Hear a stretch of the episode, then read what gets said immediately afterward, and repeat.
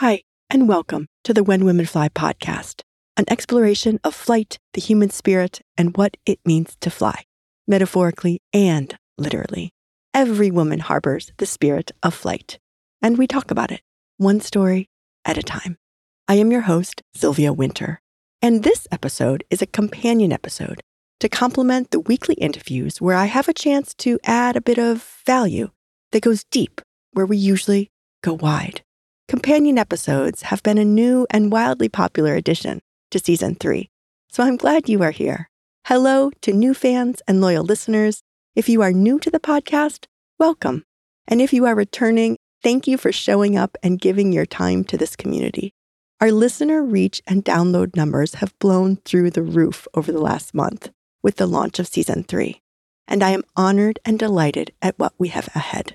Today, I will take you into the underbelly of growth and leave something for you to ponder as you stitch your own journey together.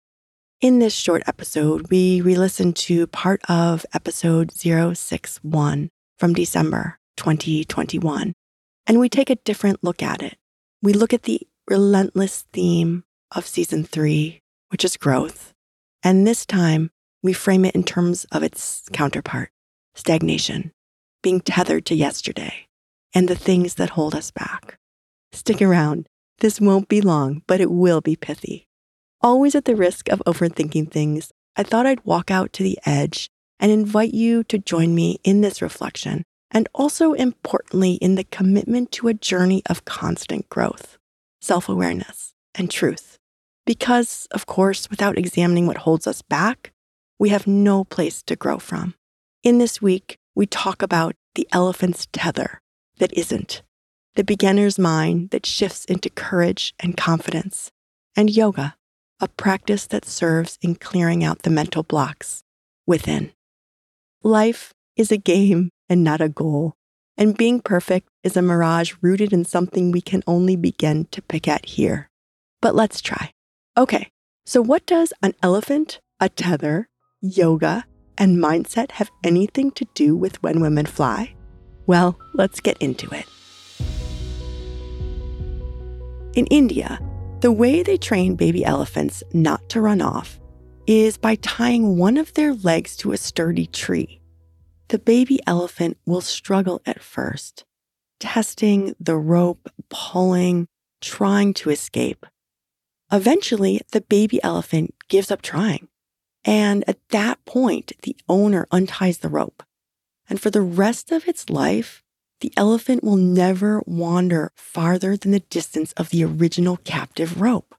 They don't ever realize that they're free, that the reality around them has changed, that they can walk a little farther or even away from the tree that imprisons them.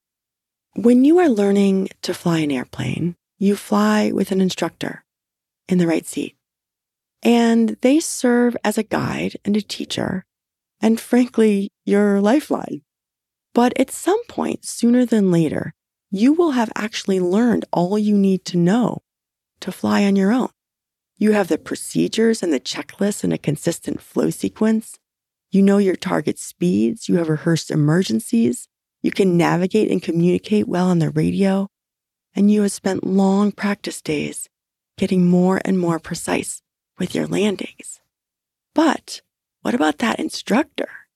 What does it take to be able to have the knowing that the elephant will never have, that today is not yesterday, and that we have the power to think new thoughts, unstick our old dependencies, and know when the chance for a breakthrough is now?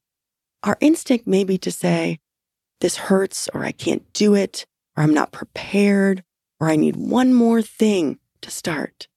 But that is precisely when you have a chance for the breakthrough. That is the edge. That is the moment of truth when you can try and reset your boundaries and grow. This is the moment of lift. You know you are on your way when you feel resistance in whatever form it takes welling up.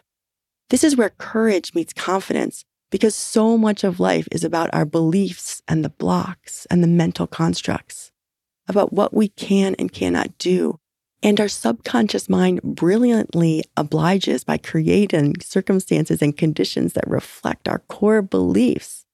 But with courage and confidence, when you test and breathe through those boundaries, the blocks start to dissolve and the elephant could be free, as inconvenient as that might be for the humans. The student pilot can solo. The newborn foal can run. The baby robin can fly. And you can jump that high. You can ski that line. You can run that trail. We can do things we never have done before. And we can start small because it is in the same processes of dissolving blocks within that can be used and scaled in other areas of our life. Last, and perhaps the most beautiful thing that I can say about it, since we have talked about the growth edge in different ways before, it's about this process. As soon as you move through one edge, a new one is created.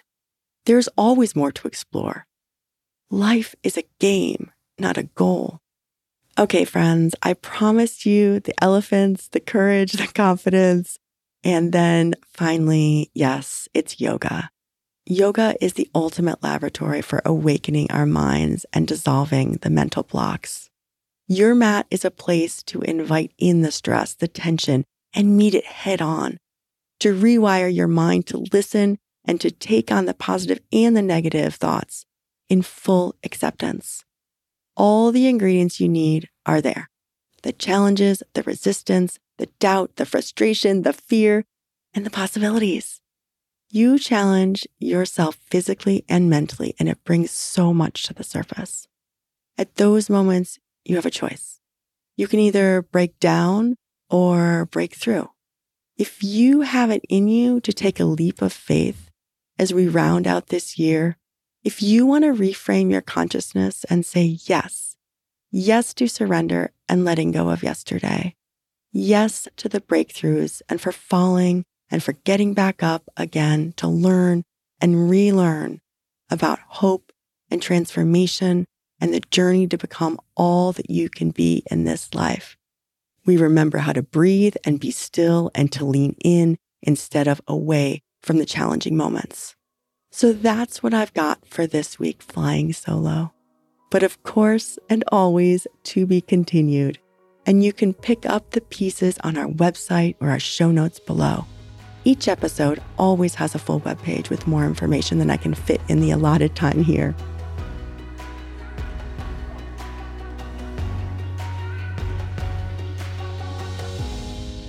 The land on which this podcast was recorded is the traditional unceded territory of the Wampanoag Nation and the Massachusetts people. If you are feeling particularly willing and able to leave us a review on Apple Podcasts, you know how that works. It boosts the podcast and makes it more visible to new audiences. So thank you in advance. And if this episode or any episode resonates with you, share it, and you will have amplified a story that just might spark a pivotal moment for someone. We don't interrupt the interviews with paid ads, but my sponsors do care that you share. So share this episode with someone who came to your mind while you were listening. You can visit our website, whenwomenfly.com, to sign up for our weekly newsletter. You can send me listener questions for my Ask Me Anything episode or anything else. Just email me at hello at whenwomenfly.com. So I'll see you next week. Onward to perfectionism. That will be a lot of fun a theme that comes up a lot in these conversations. And it's really about, of course, so much more. I send you love and light and strength and flight, however that shows up for you today. Let's keep learning together. Be bold, be brave, and fly.